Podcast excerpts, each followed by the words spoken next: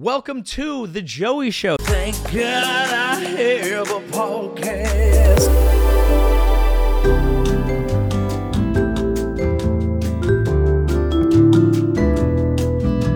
Today we have on a very special guest, Mr. Mark Normand, hilarious comedian. Uh, I could give his accolades. I think knowing how algorithms work, the chances are you're probably watching this wondering more who I am. Well, you can figure that out. I'll put some links in the description. But uh, if somehow you don't know Mark, uh, incredible, one of the best comedians working. His latest special was on Netflix. It's called Soup to Nuts. Great special. Uh, Out to Lunch is a great special he has on YouTube. And also, I mean, he's been doing it for a long time. I remember when I was a few years into comedy, a friend of mine recommended him to me and was like, "This is one of the funnier guys doing it out of New York. Check this out." And I, I swear, I think it was so long ago he burnt me a CD that I played in a car on on a, on a long road trip. So that's how long it's been. So it's great uh, that he could be one of the first guests. Actually, full circle moment for me. The first time I met him, I got a chance to open for him. I just passed at the Punchline in San Francisco. When you pass there, you get access to a few clubs. Passing meaning you're allowed to host a weekend. So you get to work with one person for five shows, open the show, do 10 minutes up top, make like 50 bucks a show.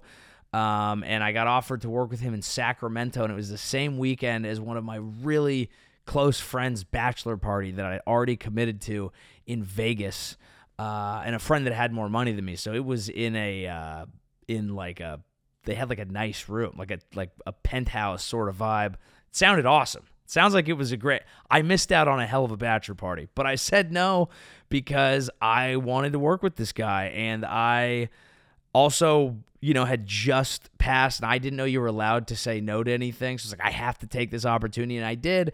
And from that first meeting, even all those years ago, you know, I'm sure had had potential the whole time, but objectively looking back, you know, a lot better now than I was then.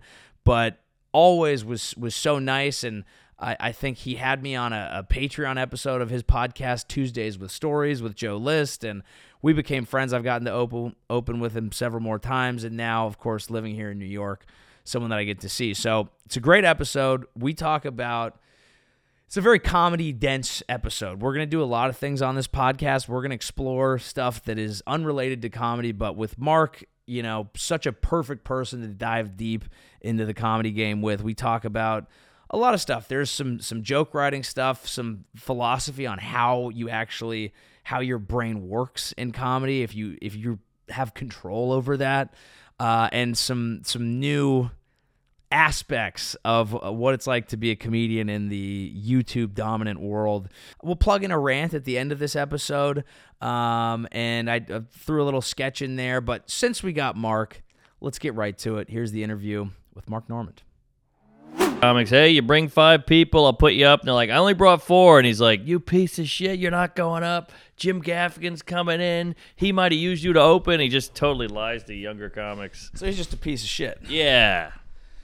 Is that is that inherent in any industry where so many people want to do it that you're just gonna get like weird leeches that basically exist off of trying to ruin dreams and being a dick to people? Totally. I mean, it starts in every art form. You know, like the the Harvey Weinstein's are like, oh, I have this, you want this, give me something. Right. So yeah, I think that's. I'm sure that's everywhere. Do you think that's gonna go away now that we have the internet? Like, I feel like there's so there there is actually now a legitimate currency in exposing people that have True. power. Like everyone's looking for a hook for a YouTube video. True, but you always have that sucker born every minute right off the boat, some bright eyed, pigtailed fat chick who wants a her break and you're gonna get they just keep coming. They Yeah. just keep showing up. So you'll always get you'll get to screw that person once. Right. It's right, like a right, it's right, like a flyer guy who goes, Hey, we got Dave Chappelle in there, hey, we got David Letterman, we got Greg Giraldo, we got Richard Pryor. You're like, Wow, you got Pryor going on tonight. All right, I'll go to that show. Right. I thought he was dead, and then you get in there and you're like, Oh, never again. But they got you once. Yeah, yeah, yeah, yeah. And I guess unless you have a big enough name, it's not like a story. Like we were talking, you know, not saying who we're talking about, but no one gives a shit about a low level comedy booker. Like no one's gonna be Exactly. like, oh wow, that's a that's a tale. Exactly. Yeah, there was some comic who got in trouble recently. I'm not going to say who or what he did, but the only saving grace is that he's not established. If he was famous, he'd be ruined because Is it would be a this- story. I think I, is this a story about at the cellar? Yeah, I don't want- touching. Yeah, we don't want to get into it, Okay, but yeah. if, if this kid was big, he'd be done. If that was Sebastian, But can you get big if that's in your past? ah, well, that's that's a whole. I don't know if nother- the statute of limitations works when you're just talking about, you know. Yeah, I don't know what statute means. I pretend to. Do- well, you know what the statute of limitations is.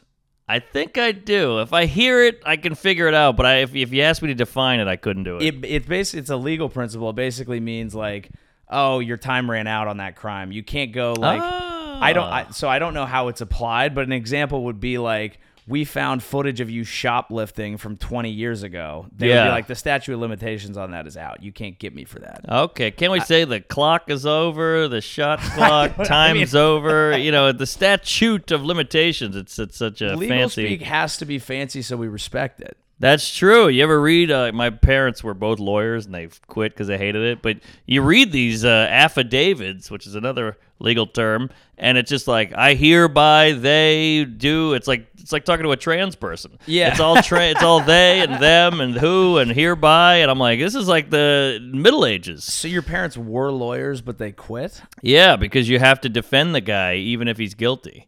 Oh. So that was eating away at their Oh. conscience. I can't live like this. The guy's like, yeah, I did it, but.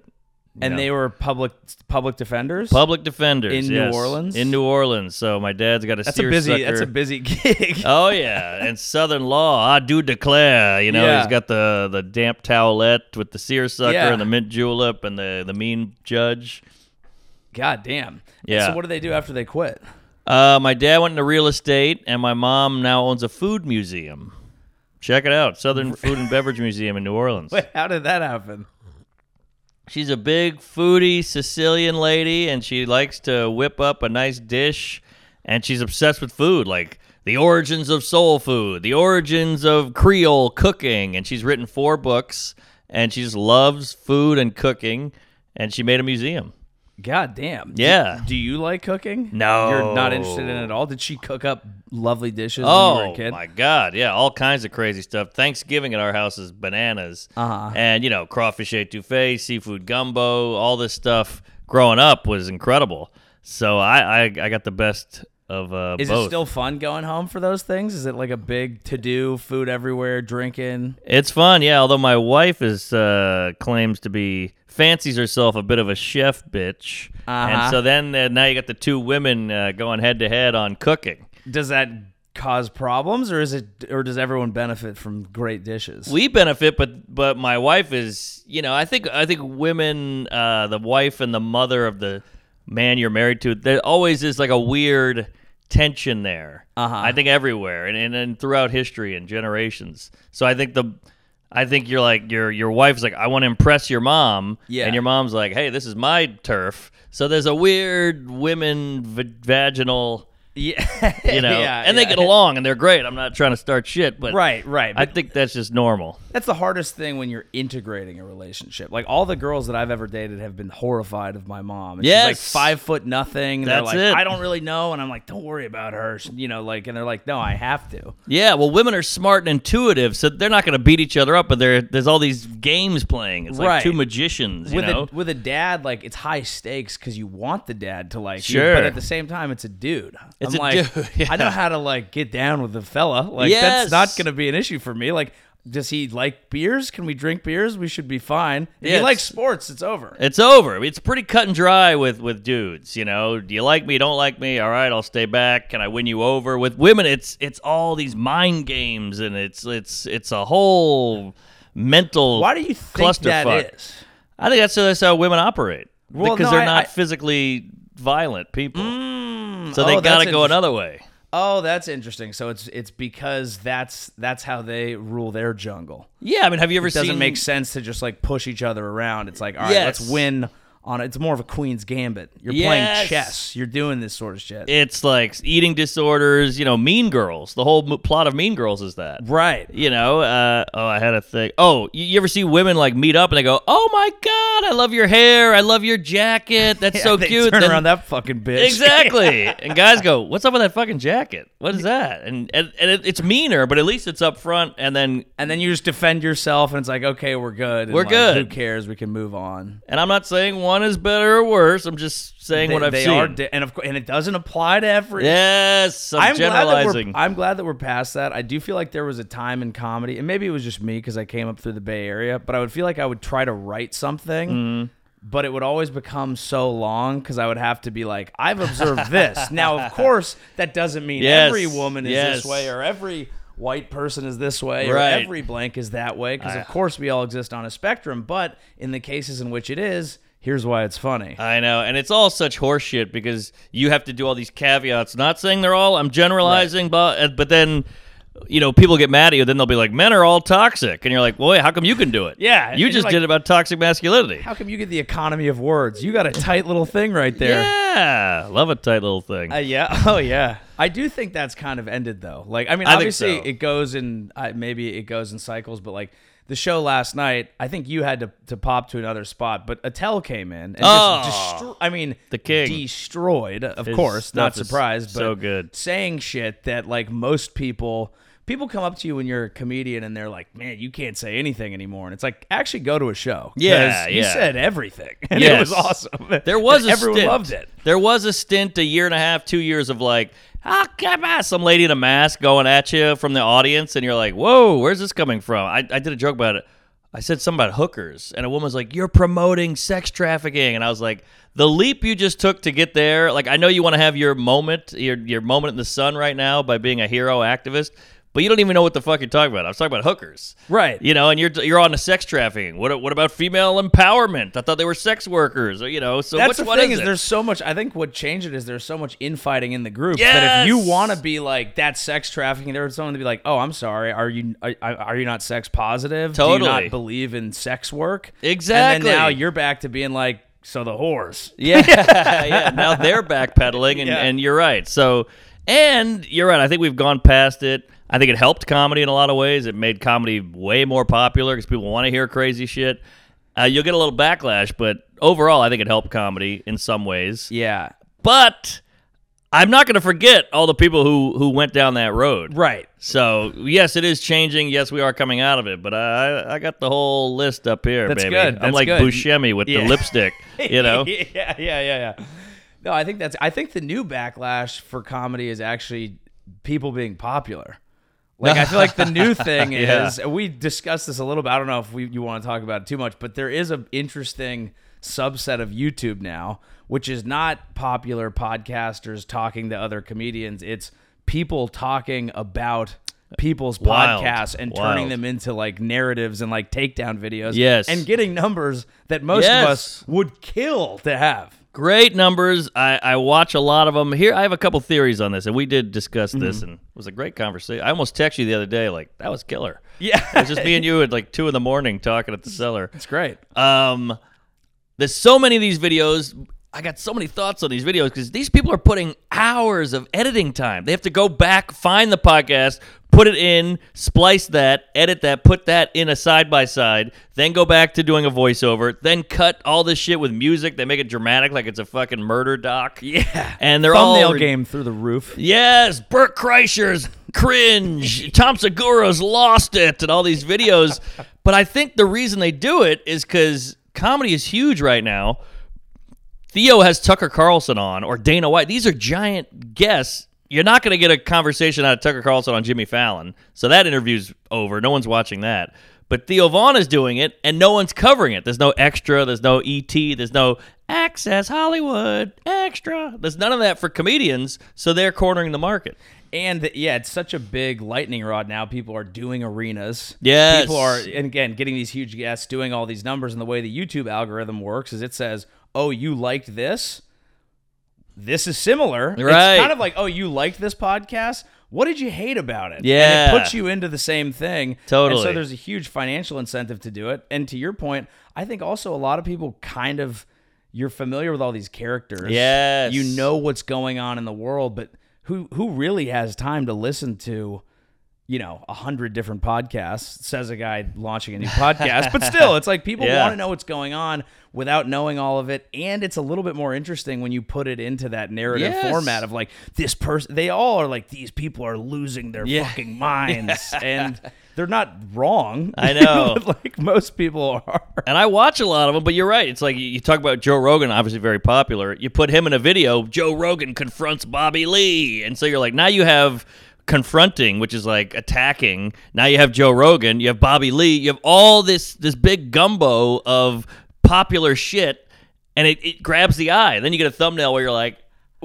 yeah. you know, And it's insane that it's getting like you who knows both people. Like, yeah, a comedian who actually knows both human beings. Yes. like, holy shit, what happened? And then you watch it and you're like, okay, that was overblown. That was a fair point. That Right. wasn't. Like all this shit. Sure. But now once I've clicked on a few, it serves them to me all the time, same. and it's hard to not watch them. But I do feel like it's damaging for your mental health to Oh watch them. yeah. Well, you know, I, I hate mean, it's interesting, but it's also if it's if you're if you're paying attention to your industry, but only looking at like the negative aspects of certain people, and then you're walking around like, what's the fucking point? Right. and it's clicky. It's all just clicky. Yeah. It's like, oh wait, what happened to Tom Segura? Who'd he yell at? I kind of want to hear this. And but then you watch twelve minutes and waste twelve minutes of your life, and you're like, eh. I, I I got like a, a nugget of information out of that that I could have just I could have just texted Tom, but I Right. you know it's like information porn. It's like Yes. you're left Yes. feeling empty. It's never is enough. You can get me. There's Yes. a dopamine hit that's like, ooh, what's in here? Ooh, right. I want to see it. Well, it's more because porn you actually nut. This That's is more like information and gossip strippers. Yeah. where you're like, oh, that's enticing and looks great, but uh, now I got to go home and rub one out. But that's the sad thing is like these guys, you know, doing doing whatever they want to do. They're making a living off of it, making good money. Good for them. More power to you. It's a free country. But it is so gay. It's so real housewivey and like, ooh, I'm Andy Cohen. At least Andy Cohen is getting paid and he's on TV, you know, in a suit talking to all these dumb reality stars on uh, Top Deck or Top Shelf, whatever the fuck, Upper Deck. Yeah. What's it called? The boat Below one? deck. Below deck. Yes. Upper deck is where you shit in the In top the, of the, in the tank. top, which is a move. Yes, that's a show I want to see. That, Upper deck. and that would make a great thumbnail. Bert Kreischer, Upper Decks, Tom Segura's tour bus. yes, but but it's so like, hey, we're we're gossiping and we're drama queens and we're talking about we're covering. It's like uh, Perez Hilton at, Yeah. at some point. So I'm like, come on, what It are we is, and, and that's the space that it's filling. And it is, it's objectively, it's a lower form of art to create and consume. But to your point, I I like if I'm watching it, it's clearly good enough. That's and, true, and I watch it too. And they and there are people who enjoy watching podcasts. Yeah. and have somehow found a way to make a living off of just watching podcasts. That would have been an insane thing to tell you was going to happen. Like even five years ago. Oh, I feel completely, Like. I feel like this year is like when it all started. yeah, it feels like it. They've they've always had them like the Sunny V two guy. Oh, he's huge. And but- I watch those because I don't know like the YouTube world. And so it'll be like the downfall of like, Yeah. that's how I learned about like Fousey. And then Right. he went on this whole thing and I was kind of glad I was glued into it. yeah, he's good. He's very like fact based. Yeah. The other ones they get a little too opinionated and a little too I'm in my mom's basement and I'm bitter. I think that's the key is like if they if they put their thumb too much on the Yes. scale and they say like shitty things, I kind of have to turn it off. Same. But when they when they play it fair and at the end of it you're like I respect that man's logic, yes. then I feel like I can I can accept it. completely agree. So keep doing your thing, guys or gals, but yeah, uh let's keep it less biased, you know? Yeah, I think that's I think that's it. I, I wonder if like you said, it's always happened and I don't know this man, so I don't want to like go into a whole thing about it, but I can't help but feel like this is a cottage industry that is kind of based off of what happened to Schaub and his Fucking career and like Reddit taking off. And then Yeah. it turned into this like com- like people realized that comedy TMZ was a thing and turned this man's life into like their own narrative format. See, right now there's some nerd going, "Hold on, he said Schaub. What's the time code? Let Yeah, me write I that down." So they're already doing it. They can't help get, like 25, you know. well, you never know. 23 of those views are going to be from Yeah. YouTuber guys. yeah, I know. But it's it's hard to like, you know, y- you want to just it's it's hard because there are topics that you want to avoid for a lot of reasons, but then it's like, what else are we talking about? I Like, know, I know. And it's funny too because they'll be like, uh, uh, Andrew Santino sold out, and now he's doing this, this, and this. MeUndies.com. Uh, Yeah. Follow my Patreon. You're like, we're all guilty of it. So look, these guys think they're above comics or or whatever, or think they're calling out comics for being um, inconsistent, but they have their inconsistencies too. And then eventually somebody will make a YouTube video about the YouTubers, Right, right. And right. it'll just keep going and going and going. It's so, like, did you ever see Bo Burnham's special? inside, The inside. yeah, that was he great. He had one where it's basically it's the reaction to the reaction to the reaction Ah, to the reaction, funny. and it's like that's literally what's happening. He's so smart. Yeah, he's great. But He's unbelievable. He's a brilliant guy, but yeah, the Schaub thing is tough because you're like, well, here's what I want to ask the YouTuber guys: Do they love comedy or do they hate comedy? Because I think they love it. I think they love it in a way where they're like, I love it so much, it's almost like a comic book nerd who's like, I fucking love Iron Man. Did you see the movie? Fuck that movie. And I'm like, Right. well, you love Iron Man. Why'd you hate the movie? Because they got one thing wrong in the in the pl- in the plot or the origin. Well, I- but I'm a sports fan. Yes. And I think what we're now just seeing is everyone's empowered to add commentary publicly, but it's like I'm a sports fan. I'm a Niners fan. I don't know when this will come out, but they're on their way to being in the Super Bowl. And I like pull up one of the posts and it's just negativity. Just Yeah. people like shitting on Brock Purdy because they're he's not even good. He just took a team to the Super Yeah. Bowl. And it's like it's to your point. If you're a fan of something and you've invested so much time into it, you want to have an opinion. And the most interesting opinions aren't usually like, that was great. That's Like, true. in fact, Bo Burnham's special, unbelievable. And both of us were like, unbelievable, great. Moving on. Next, what are we going to say about that? Sit Well- here and like stroke it? But This is why I critique my wife. I'm like, it's because I love you. no, but you're right. You're if right. If I stop coaching you hard, it means I don't care. That's what the coaches yes, would always say. Yes, exactly. So right now they're talking. They're gonna watch this, and I, I I'm nervous they're gonna make a mean video about me or us or this pod. Yeah, but yeah, you know, you got to just People live are your life. going to hate you if like if it it does make sense to me because I spend more time thinking about it than I should. But I think it's it's an it's an odd concept because people get into stand up because obviously they like being liked. That's what you Yeah, go on stage. You're sure. making people laugh. That's what you want to happen.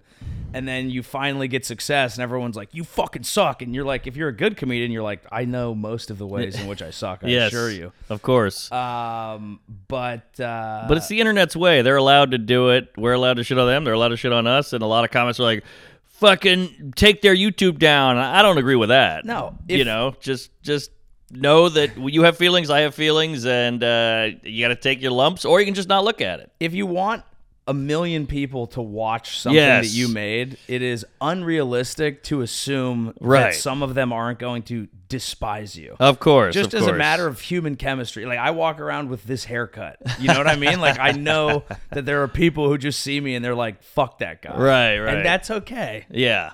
Yeah, it's okay. and It's it's it, it's inevitable. Yeah. So what are you gonna do? Yeah. So keep making your shit. But let me ask you: the Chiefs going to the Super Bowl? Yeah. Probably. Yeah. Well, they're in the Super Bowl. Oh, they're in the It's Super Bowl. Niners Chiefs at the time of this recording. Game has not happened, but it is set. And it's in two weeks. It is a week from Sunday. A week from Sunday. Okay, so about a week and a half. Uh, do you think the CIA set the whole thing up? What do you mean? Why? Well, this Taylor. I'm, I'm no conspiracy queef, but do you think uh, the Taylor Swift train is full speed ahead on the tracks? Choo choo! They got the Kelce hookup. Now they're dating. Now they're going to the Super Bowl. She's gonna do something big. Maybe he'll propose. Maybe she'll say, "I'm voting for RFK Jr." Who? Something's gonna happen. and we just that's when we bomb Iran. Yes, yes. Like, I mean, look, no. Like, first of all, who is Taylor Swift supposed to fuck? Because Uh, anytime she's with anybody, people lose their minds. Mm-hmm. It makes sense to me that she would want to fuck Travis Kelce. The fact that he would want to fuck her is a little more interesting. He's always stricken me as a guy to be more likes- interested in a perhaps a fuller and a perhaps a let's say a tanner. Yeah, yes, yes. Well, he likes Physique. a curvy black chick. Yeah, exactly. And uh, I don't even know if Taylor has that as a backup dancer. That's a good point. But And she likes a twinky, skinny guy like me. yeah, but they're both like you know, may, yeah, maybe. Could be a nice arc for you. I'll ruin your life. Yeah. I, I'll break your heart Yeah. very easily. Uh, the Chiefs are too good of a. I mean, they've been to the Super. Bowl all these years, and it's Kansas City. I think the most interesting thing about it is watching how much it has like melted people's brains. Sure, Like sure. people are so like so many people are like I'm not even fucking watching this game. I'm sick of Taylor Swift. I'm sick of Brock Purdy. It's like okay, well then did you ever like football? Like what did yeah. you expect? Good point. I completely agree. Like I get it. They're cutting to her every other play, but It's I'm like, It's not even that. who cares? bad. Well, and then she also she did Jo Koy so dirty when he made that kind of innocuous Oh, joke about oh, her, yeah. and she bitch faced him, and then it then they all turned on him. Now, granted. It's the same thing. Turned on him, canceled selling out arenas. you Yeah. know, increased exposure. But I, I do think she is. Uh, I think she is void of humor because she go go YouTube this. She's on Ellen a bunch, like when she was starting to really blow up, and Ellen is being like Ellen's got her thing. We all know that. Yep. But you are what you eat, cunt. Yeah. But she's um she's being mean and, and pokey as every uh, late night host does or host does, and she's just not even getting it. Like she's like, "What do you mean? What? I don't understand." Oh, oh, wait, what? And I'm like, wow, you don't even get what she's trying to do here. You're that out to lunch. she doesn't seem real. Like I don't understand. Like the music, I do understand. I've listened to it. eh, Like she's not my favorite of all time, but like I I threw on her latest album. I was like, great. Oh, really? I mean, dude, it's solid stuff. Okay, you know, I was great. like, I was like at the gym, like lifting to it. I was like, I don't, there's some irony to this that feels good. I don't know, but it, it's good music. It's plenty fine. But like when I just see her as a person, that's when like, here, here's what I would say: the CIA has nothing to do with the Kansas City Chiefs being good or going to the Super Bowl. Is Taylor Swift a CIA plant? That's that's really what I'm talking about. she herself as a human being might have been co-opted. Oh, I thought maybe she maybe might be the next Jeffrey Epstein. she does have a lot of young girls on board. yeah. But I think they put her with him because they knew the team was going far. Hmm. And then he likes it because he's like, there's a whole. Now his podcast is popular. exactly. And he told his agent or his publicist or whatever 10 years ago. You ever heard this story? He was pointing at a billboard of The Rock. This is 10, 12 years ago. And he's Hmm. like, I want to be that. I want to be that famous. And the publicist was like, You got it. Just give me a few years and we'll make it happen. God and then here we are. The- Da-da-da-da. the- my one question is why would you want to be that famous? Like don't know. winning a bunch of Super Bowls and then like just like having Super Bowls in a podcast should be plenty. Yeah. You have to be the Rock. Like it doesn't look fun to be the Rock. No, well, everybody wants to be famous. Look at everybody's jumping in the middle of traffic and planking and all the chugging, licking toilet seats just to get clicks. Yeah, that is true. I mean, I've dedicated the last decade of my life to try, but it is different when you're like, I have a thing that I want to do. Yes, Yeah. no, this is totally different than than just like. There's there it is totally different, but there but like he's got a skill like football. That's true, but he's trying to parlay it into another thing. yeah, that, I, I agree with you. The football should be enough. Yeah, bu- but it does end, which makes it like a lot of them are like true. trying to figure out what happens after it ends and how do you keep relevance and I mean I don't know. You have enough money, you can make anything happen. But Yeah. to want to be a movie star, I just it doesn't seem that fun. No, movie star is brutal. We are so lucky. We get to be comedians. Like, I was watching uh, Golden Globes, and the uh, Oscars are coming up, then the Spirit Awards, and then the Horseshit Awards, and Bradley Cooper is at all of them, and I'm like, he has to go to that. Yeah. that sucks. Yeah. we don't have to do that. Yeah, that sounds horrible. Although it would be fun to go to that as Bradley Cooper. I guess. Yeah. I mean, if you walk in and everyone's just, I, I don't know. I, I really don't know how I feel about this. Because on the one hand, if you walk in and everyone thinks you're the man and you're getting everything, that's kind of a cool feeling. Yeah. But on the other hand, what if you're having like an off day? Of course. What if you're like, "Ah, I feel kind of weird. This is like fishbowly. Like I don't like this. that any obligation. Like I saw Larry David, he's Curb is coming out. He's like my hero. And he uh, some interviewer was like, Larry, what are you wearing? You're on the red carpet. And he goes, I'm kind of, I'm kind of sick of interviewing. I, I'm out. I'm, I'm like pooped. And he was like, sorry, I got nothing left. And he just walked away. And I was like, That's a comedian. Dude, he's the fucking greatest. He's the greatest, and it's also why the show is still on the air because it's just him. Just let him go. Yeah, enough with the committee. This is the last season, I believe. Yeah. I was listening to an interview with him. I love when he has to come out and make the rounds because I I know, know. he doesn't like it, but all of it's like precious to me. Yeah, same. Because he's just so himself. Yes. Like it's just, I don't like this. That's okay. Why would I do that? Yeah. Did, did you see the meme? Some girl wrote, Taylor Swift, the reason all these women like her is because she's speaking to our soul. She's saying exactly what we're thinking. Do men have a, someone like that? And everyone put Larry, Larry David. David. Everyone put Larry David or Norm Macdonald. Those were the two. That's that's basically it. Yeah. It's just no bullshit. Like I think so many people would have took Curb is a great example of a show that if you took any input, it wouldn't work. Because they would be like, don't they would be like, don't uh don't don't do scenes at your country club. That's not relatable. right. What what is it? You're just being famous and like going to your country club and he's like, That's what I do. So true. Yeah. Can we make your wife Asian this season? You're like, well, she's been. What are you talking about? Uh, let's go Asian. He's like, no, that would be weird. That would change the whole show. He said uh, the I the podcast he was on Bill Simmons like a sports pod that that I listened I to. saw that. Yeah, he one of the questions that he asked him that I thought was super interesting is he was like, "Did you ever have to take notes?" Uh huh. And he basically said the first Seinfeld meeting they went to, they went into some, you know, NBC producer and he gave him all these notes and Larry basically turned to Jerry and was like, "I I'm out. Like I can't do this." And they hadn't even been on air yet. Whoa. And then they just stopped giving them notes for like several years. Then it got successful and then they tried to do it one more time and he said I just no and they just let it they just let it go. He just Yeah. said no and that was it and that's why the show's good. It would have sucked. Yeah, yeah, and it did have its rocky start, obviously, but they figured it out, and you can't really do that with TV now. You know, No. you can't figure it out. It's like a comedy act. You got to find your voice and find the jokes and try the bad ones to get Well, there's the so many shows now. It's just like it's not it. Keep Yeah. it moving, keep it moving until Totally something sticks. and they're so scared of risk. Do you? So it's a like I know Seinfeld is one of your main influences. Oh yeah, Um, but we're in a very new era of comedy. It's like podcasting, putting out a YouTube special im- immediately and like year over year. clips. Um, do TikTok. you do you wish it was still sitcom days? And would your goal still be to have a sitcom, or do you not give a shit about that? That's a great question there. Uh, I think my agent told me he's like, man, if this was 1996, all your friends would have sitcoms like Chris D, Sam, all these guys, and uh, Soder, you know. But I was like, oh yeah, that is kind of nice. But now that it, those days are over, I'm kind of glad because I would. I don't think I'd want a sitcom. Yeah, it doesn't seem like It's a lot of work. You can't be. I hate acting. I hate memorizing lines. I want to be myself. Like a Tosh.0 would be way more up my anal because that's you get to be you. You get to be a little darker.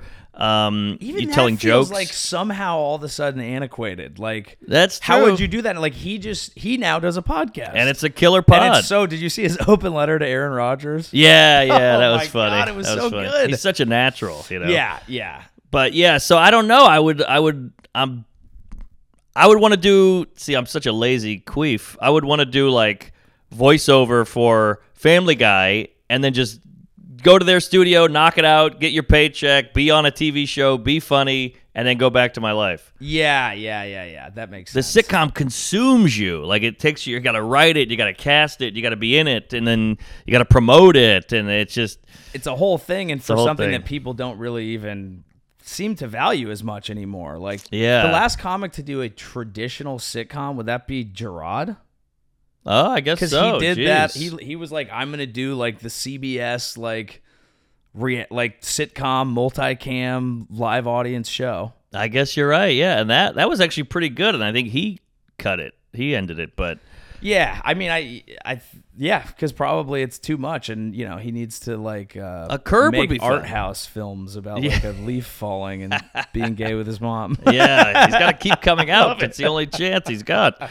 Uh, but yeah, no, you're right. I don't know. That's a that's a good question. So my agent's always like, "What's the next thing?" You know, you can't do stand up forever, and I'm like, "Well, I hope to." And he's like, "I know, but you don't want to be doing the funny bone when you're 65." And I'm like, "I guess you're right, but I don't know what." He's like, "What's the passion? What's the drive?" So me and Sam are writing a movie. That's something. That's awesome. We'll see how that goes. Right. But, yeah, I guess uh, I should wait till I know if it's good. Yeah, yeah. But yeah, I don't know. That's a great question because uh, what would you want to do? Do you have a thing where you're like, this is if my passion project? If I got a zillion dollars and the green light, what would you make? It's it. I, I'm kind of the same as you. Like, if they asked me that, I would be like, "Great question. Let me think about it for a little bit," because it's it's kind of the old Mitch Hedberg joke. It's Yes. like you. I'm gonna butcher it, but it's like you get. I don't think he's doing it anymore, so you can give it a shot. it's like you you you come to you know you're like a chef and you get to Hollywood and you're like, great, you're a cook. Can you? I don't know. Can you farm? Can you farm? That's yeah, it's something like punchline. that.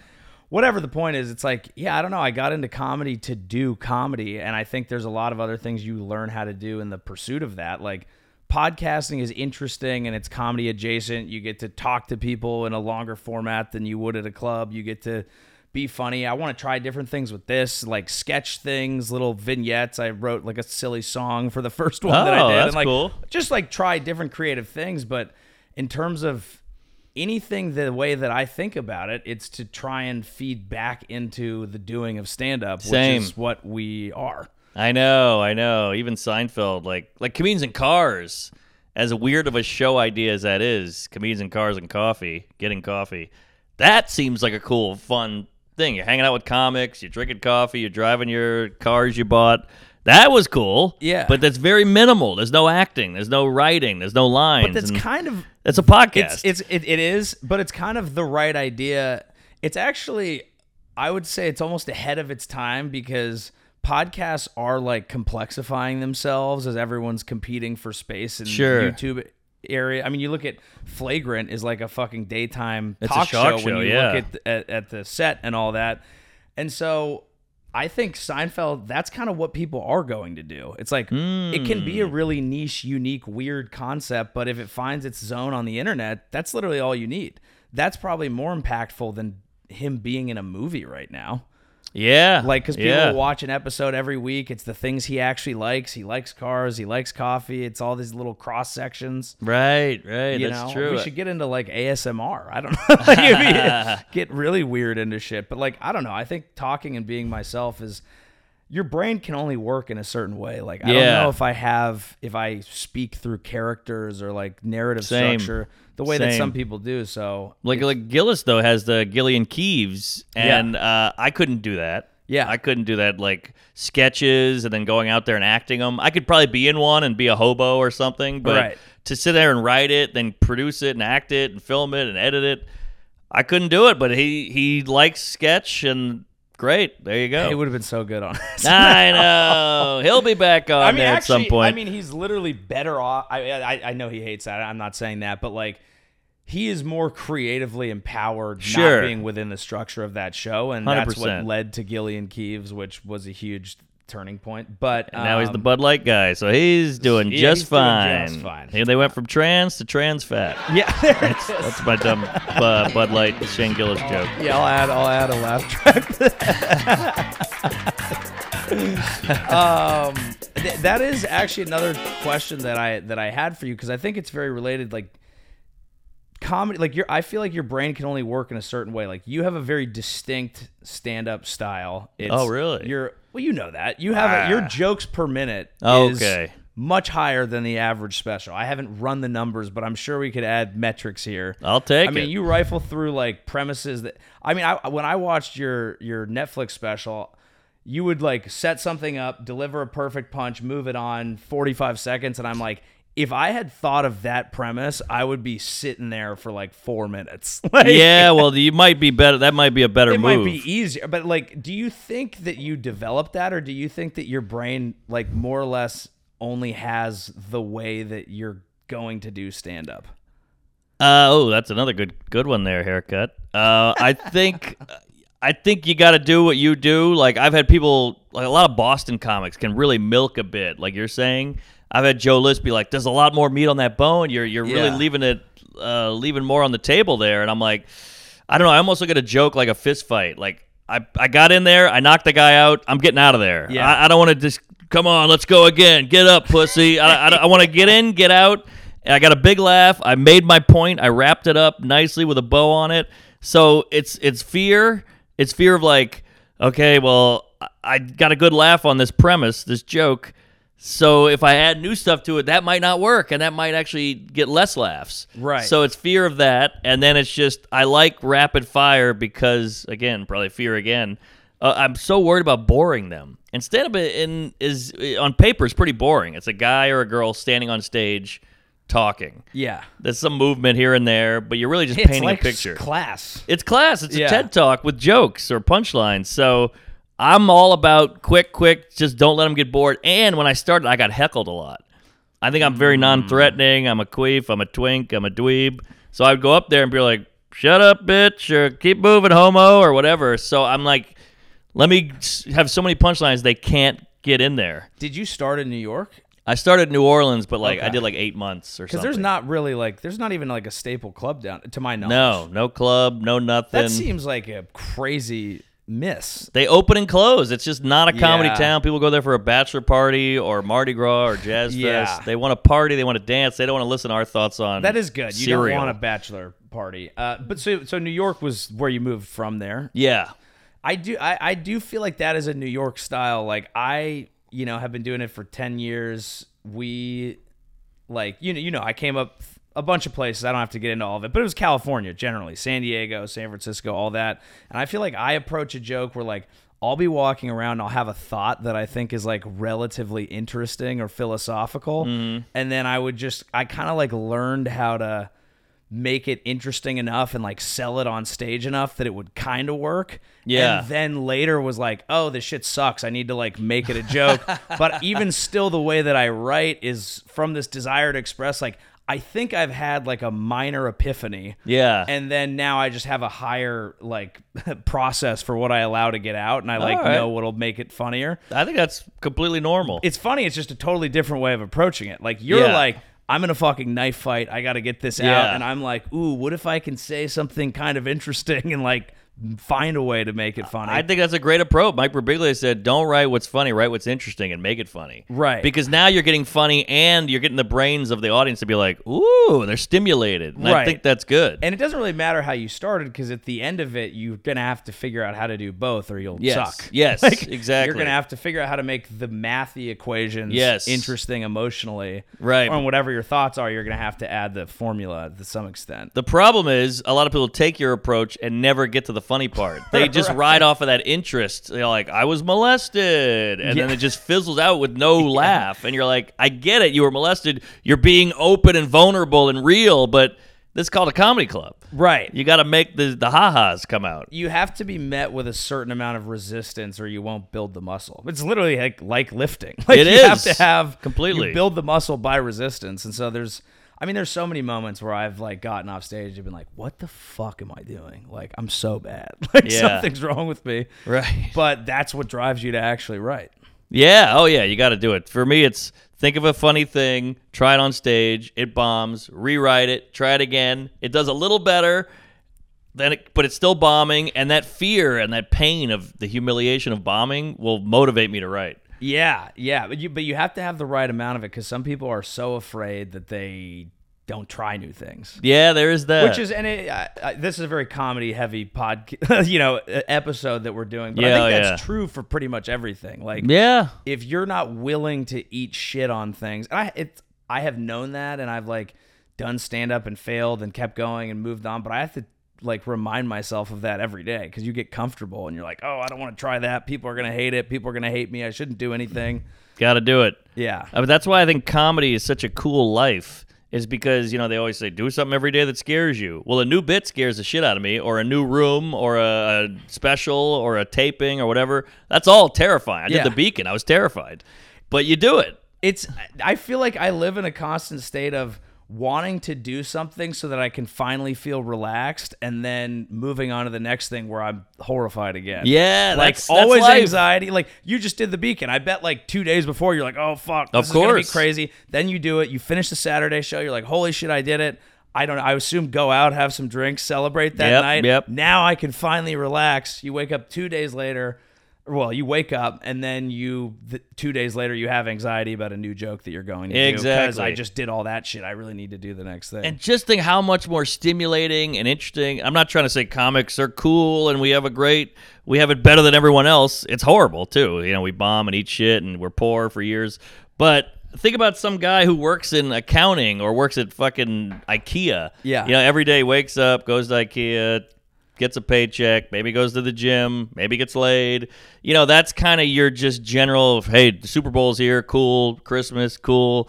But you're kind of just this general malaise and stability is great and that's how people want to live their lives, but I just couldn't do it. Well, I- know because I've kind of done both. Like for the whole time I was coming up, I've had day jobs, and so I still had this exciting thing with stand up. And I would, I remember my first job, I had to like dress nice, so I would put like a back a hat that I would wear backwards Yeah. because of my like long hair phase, and like a cool shirt, and I would go to a mic every night after the job Oh, yeah. put it all in my backpack. But I also got the experience of doing something that I didn't like. Some people, a lot of people have fulfilling jobs, but they're all stressful. But doing something I didn't like, feeling beaten to death all day with an anxiety I didn't even want. oh, yeah. And it is, it's, it's what you said. You really look forward to. I was like, I can't wait for my team to be in the playoffs or something that which I still love, but at the time it was like lifeblood. I was Yeah. like I needed something else to care about because Yes. I hated what the fuck I was doing all the time. Completely. I, I think a lot of people have kids for that reason. You know, there's like something to do, and it's something interesting, and it's you know, it's a beautiful thing, and it's amazing, and it's your child, and you love it. So that's great. I, I just think uh, a lot of people found some people found their thing and have kids. I think also having kids is probably very similar to the experience that we're describing because it's like you wake up with anxiety. You're just hoping to get your kid to the next thing. Yeah. They do it. You're so proud. Right. You're so happy for them. You're willing to lose sleep over it. Sure, It's- sure. It's. I think it's we understand it through stand up, but I think there's a lot of ways to uh, experience this this sort of whatever this like life force is uh, that requires anxiety to like feel Yes. alive. Yes, yeah. Well, we're we're fucked up. It's a preference. Then you try thing. to avoid it because it's That like too. I can't wait to be done. Yeah, I'll finally yes. be able to relax. But then you go a few days without anything, and then the anxiety comes from a different level. Then it's Yeah. like I'm not doing enough. What should I be doing? I Yes. feel like Oh, lost. that's the worst. My brain is a fog, and I'm like, Yeah. you do need purpose. For the record, uh, now I'm just thinking about all the YouTube guys who are going to make a video about this. We're we're not saying stand up is as cool as having a kid and giving birth to someone. We're not saying that. Just saying like it's a preference thing. We found a thing we love and are, are excited about, and it's a compulsion. You almost Yeah. have to get up there.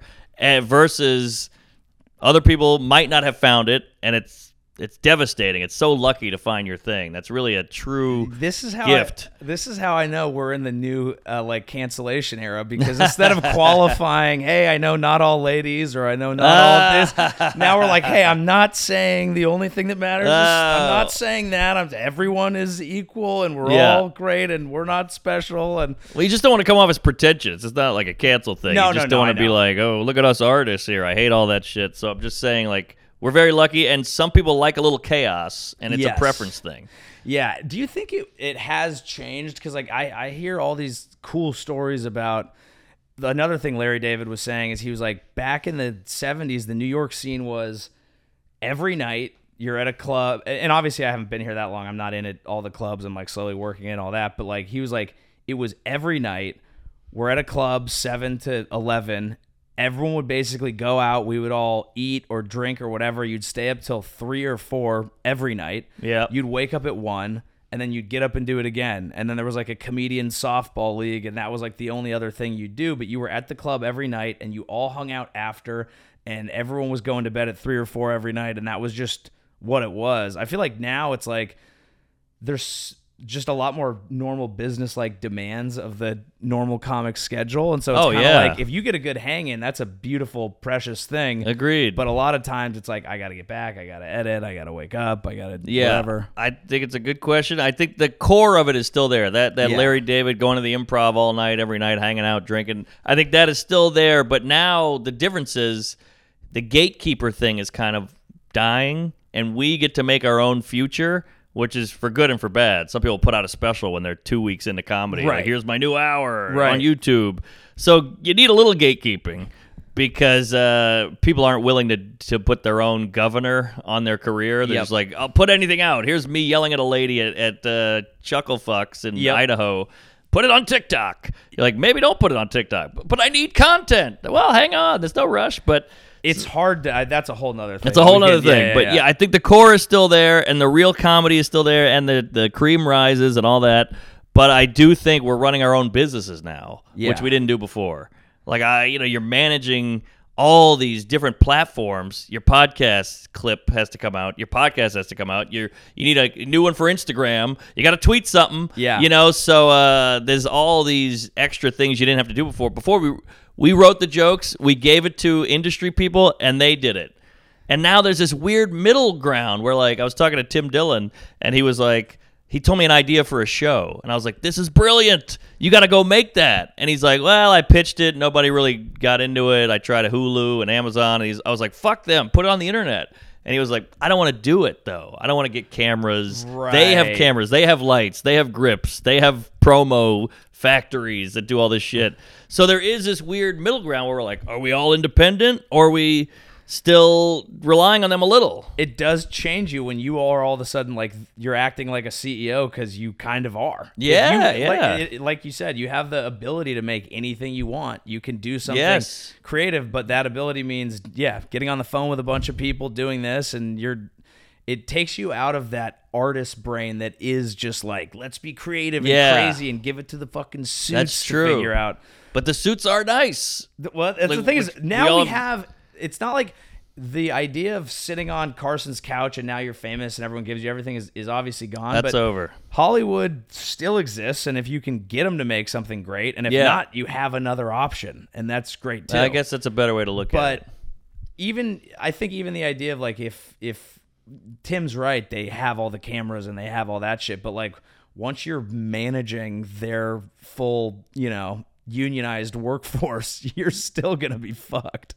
Yeah, that's true. But can they come out? Am I crazy? Why hasn't the internet gotten on this? Just make a production company that has no relation to anything, and just put. They'll make it. Like, why? Why is there an internet Hulu? You see what I'm saying? Like, I they do. have all the cameras, they have the warehouses, they have all the shit, and they'll just put it out online. I I well so two things. One, I think I think there probably are a lot of production companies that will like white label stuff like that. but put it out as well. Not just shoot it, not just edit it, but like you know, because they always get these production companies go, "We'll shoot it, we'll edit, and then we'll try to sell it to Amazon." Right. And I'm like, "Well, why don't you just put it out? Am Right. I am I too ignorant to know if that's possible?" I'll have to see if I have to bleep this or not. But you know Kyle, who, uh, who started Don't Tell Comedy. Perfect example. He well, that's one of their like they they're not there yet, but like a like large scale vision is like we're doing these short comedy things. We'll eventually do like they're already taping people's full specials, but they'd like to become a production company that's like, can we do a show? Can we do a pilot? Can Yeah. it turn into something? I think that stuff's gonna happen. The problem is they still need YouTube. YouTube is just another. We act like it's this independent thing, and it's more independent than Netflix because you can just put shit on it. But it's still a thing that can Yeah. take you down, that can strike you or whatever. Right. So I'm talking just a full-on website Oh, webs like a like a Funny or Die, but they do the production. Oh yeah, that's a good example. All Yeah. right. Well, Funny but or I, die. I don't know if they. I don't know what they're up to these days. I don't know either. Actually, they kind of came and went. But yeah, but like like an A twenty four for independent comedy Yeah. stuff that had their own website that you paid three dollars a month for. yes, yes, know? exactly. Make it vertical. Call it Quibi. I pitched to them and they bought my idea. Then they folded. Did you get the money still? We got the money. Okay. Hey, that's good. That's great. Yeah, Quibi. The names are getting it's Quibi, Tubi, Hulu. The names are getting a little too wacky. It's odd, yeah, because they're tech companies that are trying to Yeah. do, and so they still have the the very San Francisco ethic, of, Right, Like, right. let's be a. True form. Is that it? Free form. The first time I ever tried to do like a high produced sketch, I'll never forget it. I was it was at this first job, so this would have been like 2015, 2014, and I was working in tech. I was doing sales recruiting, and so I was going in. I was meeting at all these tech companies, and I would see these crazy offices, and we all have ping pong. Yeah.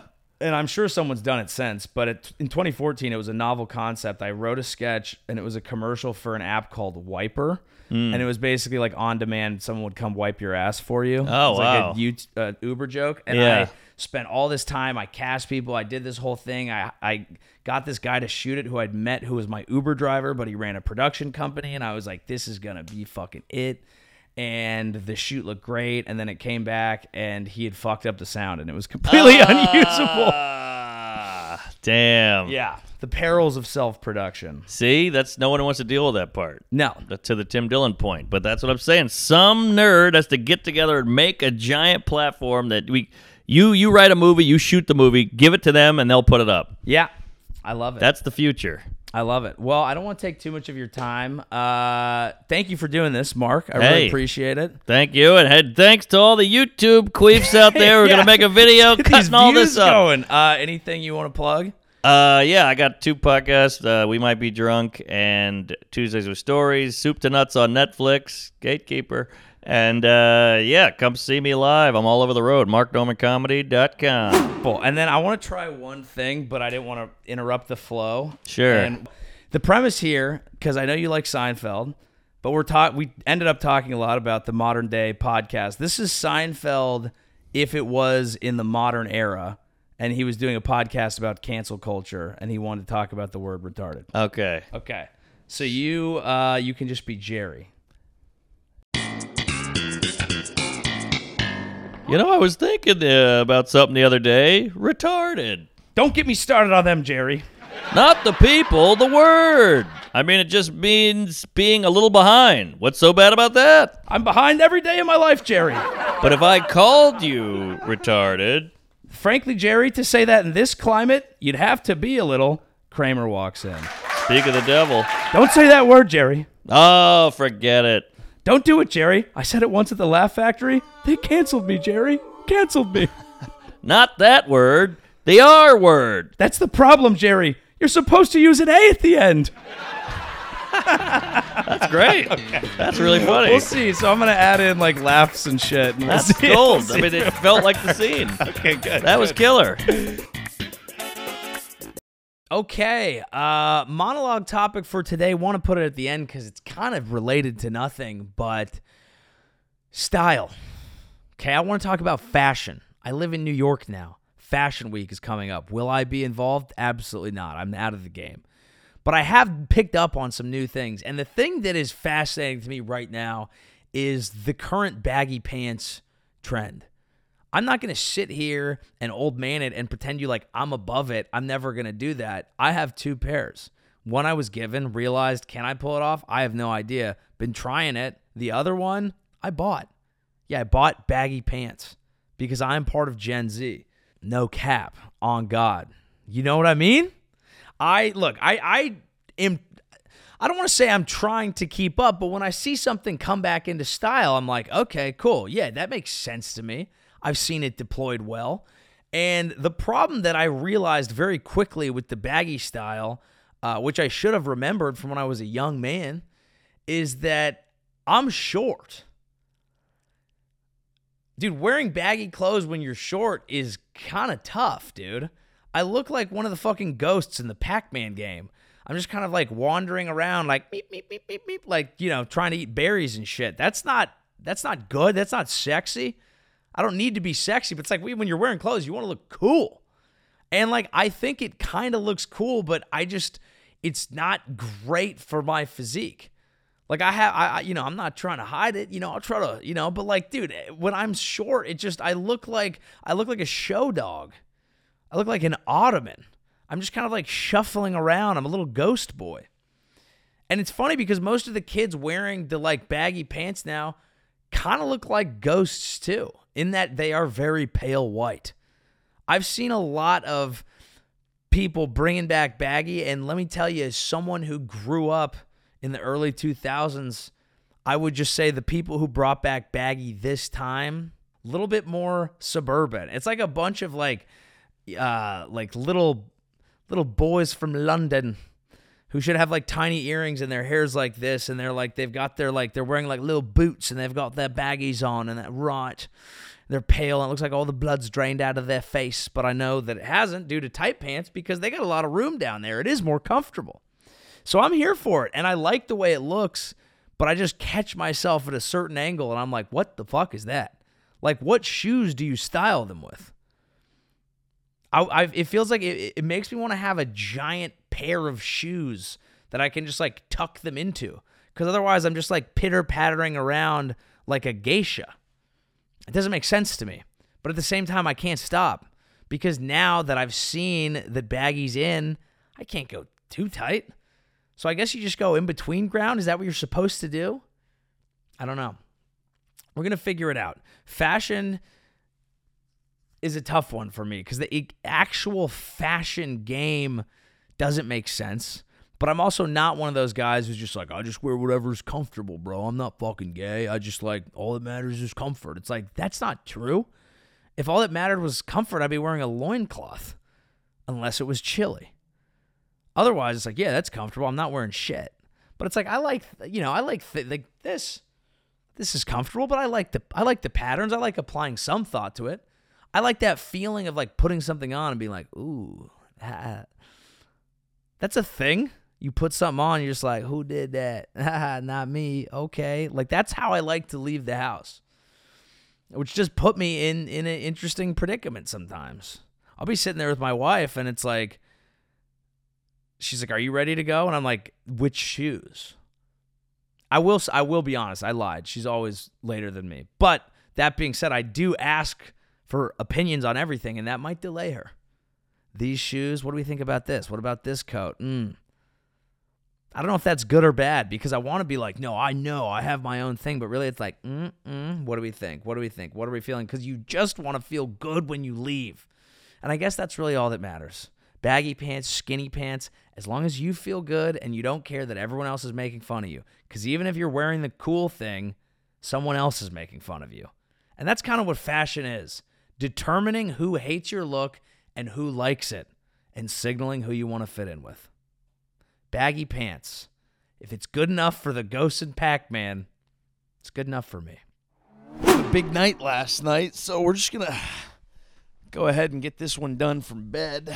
Uh, tour dates, lots of tour dates uh, coming all over the place. Depending on when this comes out, Snowmass Village, Colorado, Salt Lake City, Washington D.C., Norfolk, Nebraska, Batavia, Illinois.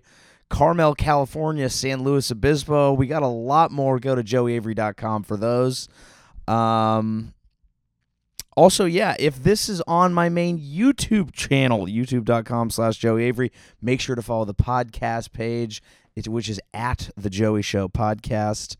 Uh, and, you know, I I'm in New York. It's a it's a slow morning. I feel like Sunday might be a day to take a take a day off of eating perfectly healthy. Not that I don't do that a lot, but I think I might go snag myself a bacon, egg, and cheese from somewhere and uh, give it a nice little review on here. I think that would be fun. Stepping out into the harsh winter sunlight after going to sleep at 5 a.m. stung like the sword of a samurai preparing for seppuku, but we all must accept our fate with honor. The closest establishment to me was Kossar's, which I gave a serious thought to, but I opted for a smaller, lesser known hole in the wall spot around the corner called Flowers Cafe, because after drinking eight Bud Lights the night before, I felt I'd supported big business enough. And given what people call you when you drink a Bud Light these days, Flowers seemed a little more on brand. Speaking of large corporations, that's who we actually have to thank for the bacon, egg, and cheese, since its origin dates back to the Industrial Revolution. It was the British factory workers in the 1800s who would purchase the original breakfast sandwich from street vendors on their way to get soot on their face and be yelled at by fat men wearing monocles. Their sandwich would have egg and some form of meat, bacon or sausage, or often just sausage grease. That sandwich was called the Bap sandwich, named after the soft rolls that held the egg and meat filling. This is not to be confused with Cardi B's WAP sandwich, which is a soggy wet roll filled with old fish and dollar bills. They say once a month, it tastes like a handful of pennies. But these days, the bacon, egg, and cheese is the hangover cure that has won our hearts. And this one's a beauty. Oh, yeah, little bacon, egg, and cheese. This looks fire, don't it? Something about this Looks to me like it's going to be a hell of a time. I mean, just looking at it, that's the exact ratio you want. You've got a nice cheesy layer blending through the egg and the bacon. Really, I think this sort of sandwich is all about proportions. You only have three ingredients, so you gotta nail them. Flowers, I think, does. We're gonna have to give it a try. Let's see.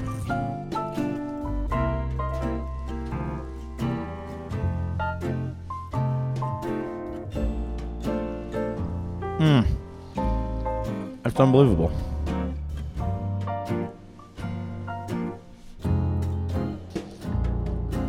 Way too big of a bite for an actual show, but that is so good.